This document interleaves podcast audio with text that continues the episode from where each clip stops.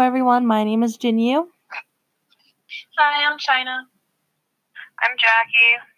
So, welcome to our podcast. We were given an assignment to point out and discuss a major issue in the world, and we decided the one child policy was perfect for us. The reason why we chose this is because I personally experienced this and have been affected by it. Um, let's start off with some background info on how the policy became a thing. Um, from 1893 to 1976, Chairman Mao Zedong promoted families to have a lot of children because he believed that it would make China stronger. Population then started to get massive and proceeded to create many issues such as low resources. After Mao passed, the new chairman Deng Xiaoping then enforced the one child policy. The one child policy is a law created to control the growing population. Each family unit was only permitted one child each. So, the one child policy has affected many families and children. When a family had more than one child, there were many alternatives they would have to turn to or consequences they would have to face. For example, parents would have to go to the extent of keeping their child out of the system. Undocumented children would not be able to go to school or grow up to get a job. They would be hidden from the world. Abortion was another option that was promoted heavily, as well as sterilization. Women would be far into their pregnancy, but that didn't stop the government from forcing them to abort. One of the major decisions parents would turn to is abandonment, which would leave their children on the side of the road. Boys were more of a preferred choice to keep because they would have more of a future to get an education, to bring more income into the house, and they would have more work options. So, what are your opinions on the one child policy, Jackie? Um, personally, I've never experienced the one child policy myself, but um, whenever I hear about it, uh, whether it be like someone else's first hand experience or um, any any uh, any anything that comes about it on like me on the media, um, I have a lot of sympathy for the children that are affected and the families that are affected as well because um, losing a family member, like no matter what situation it is, it's still very devastating. It's, it's heartbreaking and it can really shape and impact a person greatly. Um, I don't really agree with the policy because uh, I believe that families should be able to stay together, and I hope that um, one day it'll cease to exist so that um, people can be reunited or like grow together. So, um, for me, I've always heard about the one child policy in history class or through textbooks.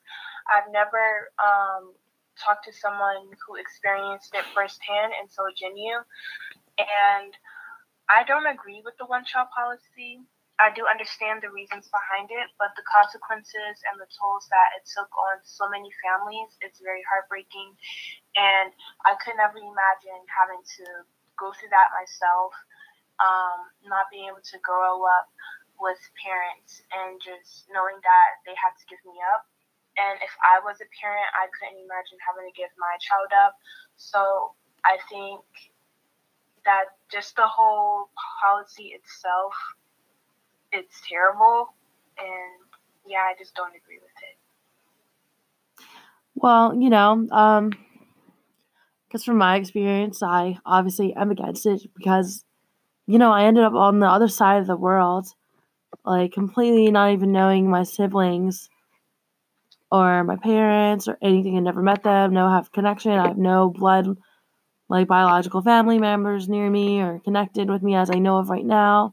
There's a lot of constant questioning, you know, around my birthday I have, just like, or how I get my looks, or like what was passed down for me in some way. So it's just all, all that, all I guess, like, qu- question I kind of just sit with through my life.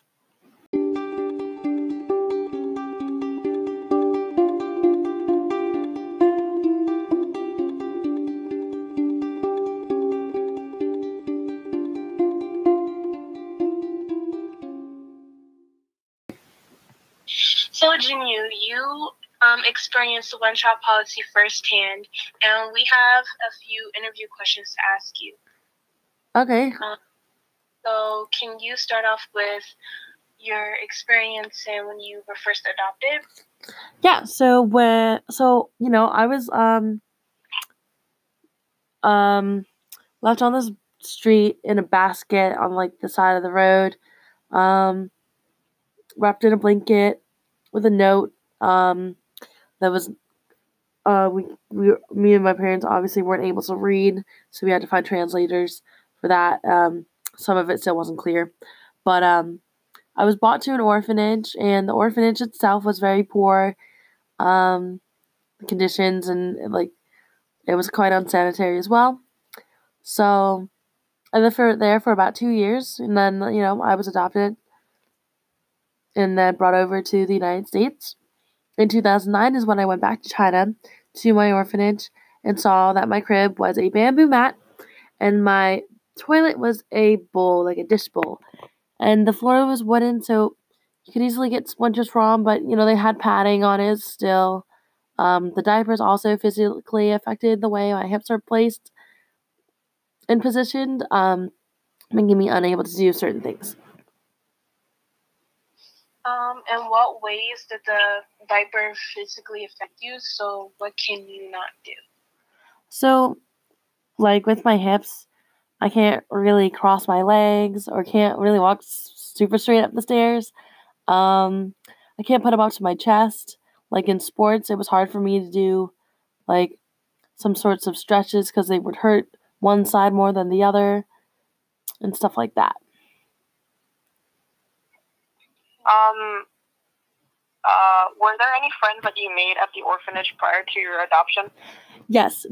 Um, uh, my crib roommate, um, I shared a crib with, and um, like nine other girls, um, because we were all adopted at the same time. Um, we are called China Sisters. So we have a whole group chat right now. We're all in the same age group from like 18 to 20 at this point. Um, and we still have contact with each other because um, our parents wanted to make sure that we still had connections as well. That's cool. Um, so you still have your Asian name, and what? Why did your parents keep it, and what's your opinion on it today? Well, my parents told me that they kept it because they felt like they were taking so much away from me, you know, like my home and like my friends, my environment completely, and they just really didn't want to take that one other thing away with my name, and still wanted, I guess, me to realize like and remember like where I came from, as well.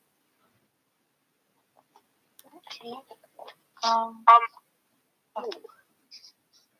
Uh, how was it for you adjusting to America?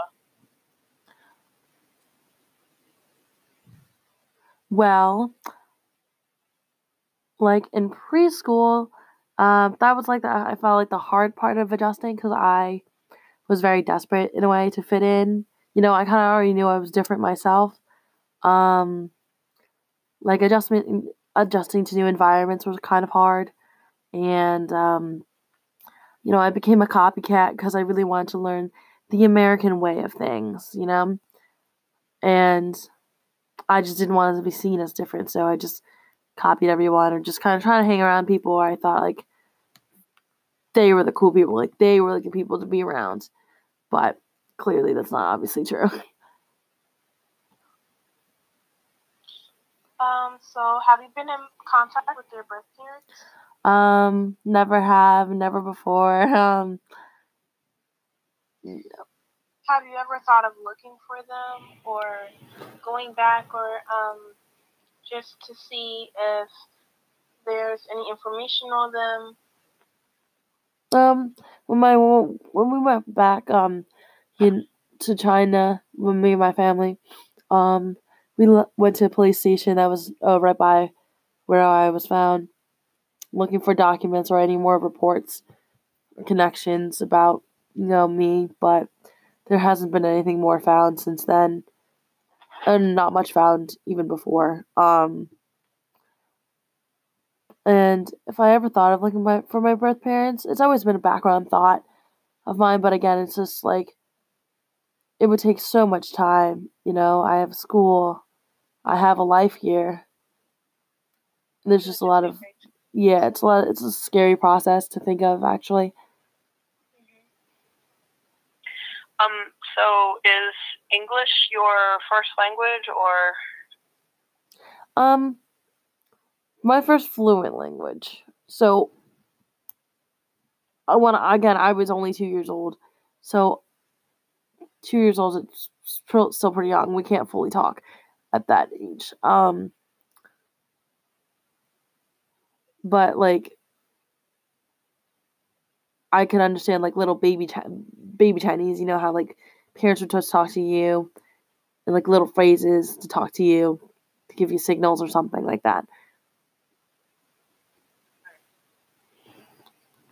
Are you fluent in Mandarin or um, do you know how to speak it? Did you learn it when you were younger? Um, so my parents uh made me how to take this Chinese culture club class for many years in elementary school because they still wanted me to be connected again to my Asian roots.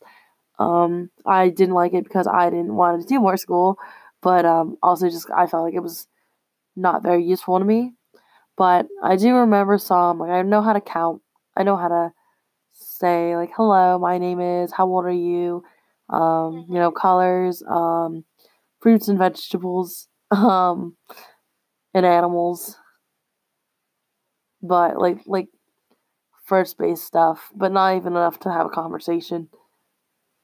So you never like um will speak Mandarin Mandarin, Mandarin to someone else to try and like have a conversation with just you know how to say like numbers and stuff. Yeah, and you know I guess other Asian people kind of around me ask me where I'm from, and they're Asian as well. They'll try talking to me in that language, and I just like kind of look at them like, no, I'm I'm sorry, I don't know. So is it kind of awkward? Yeah, it is. I kind of feel bad at this uh, sometimes. Maybe like maybe this I should have paid more attention, but. um, would you uh, do you have any thoughts of taking it back up or for like future? Possibly. Um, like if you if you ever wanted to go back to visit China? Maybe like maybe a possible study abroad like opportunity. Maybe that would be it. But I'm not quite sure. It's never really like a really I want to do this. I wanted like go getter kind of thing for me to be interested in actually. So it's a, it's a thought for now, but it's not one of your main yeah. priorities. Mhm. Got you. Um, so, how long after your adoption did you go back to visit China? And um, how do you think it has affected you today? Um,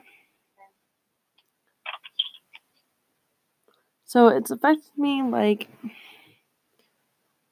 I guess, who I am as a person, you know? Just like my personality could have been completely different on how it would be if I were born in China.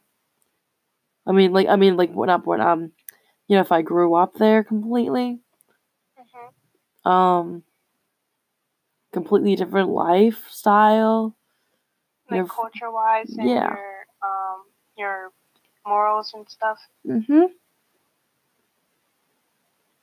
So, um, when did you go back after your adoption?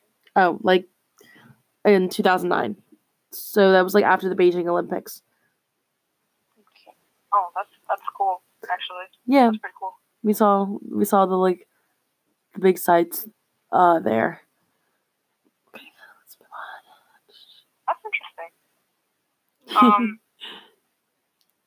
uh. So you you mentioned your China sisters when you were um talking about your history with the bonds that you made when you were still in the orphanage. Um when are you guys meeting up next? We were supposed to meet up actually this summer, like most recent summer, but um, that never worked out just because everyone's so busy. You know, a lot of we're all going to college. Some are already in college, and we're all starting to like really grow up. And like I think it's at point where it's our turn to us older girls to now plan it all together. Normally, it used to be every every other year, like summer, but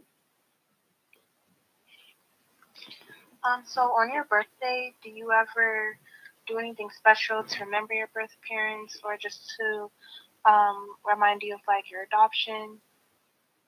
Yeah. So, so on my birthday, we normally put one extra candle um, on the cake, you know, as a um, I think either red or yellow one, one of the colors of the Chinese flag actually, um, and like kind of uh, reminder of my birth parents and stuff like that. And um, when I, I think maybe my eighth birthday. It was definitely when I was like a lot younger, many years ago. Um, I asked for donations, uh, donation money instead of gifts. Um, and this donation group was called One Sky. So One Sky is um, is a foundation to donate and help um, abandoned children and orphanages. Um, One Sky teaches communities and caregivers how to provide nurturing, responsive care, and early uh, education to young children. Um, so I donated the money to that. Um, and the, the website will also be in the link attached to this as well. Um, to donate money, to learn more stories about um, Asian American uh, children and their story, um, their personal story as well. Anything will help. So this is a link that anyone who's listening to this can turn to if they want to help any orphanages. Um, and this will help benefit many children. yes, definitely. And the link is onesky.org. Oh, yeah. Thank you all for listening. Um, and thank you. Yay. please, um, yeah, please, um, click on the link. Um, just explore it. Um, donate if you would like. Um, just read some stories. Um, And yeah. hopefully, listening to this podcast has um, opened up your mind and given you a different perspective of things. And hopefully, you've learned something just from listening to Jinyu's experience, because I definitely did. And yeah. All right, great. Thank you.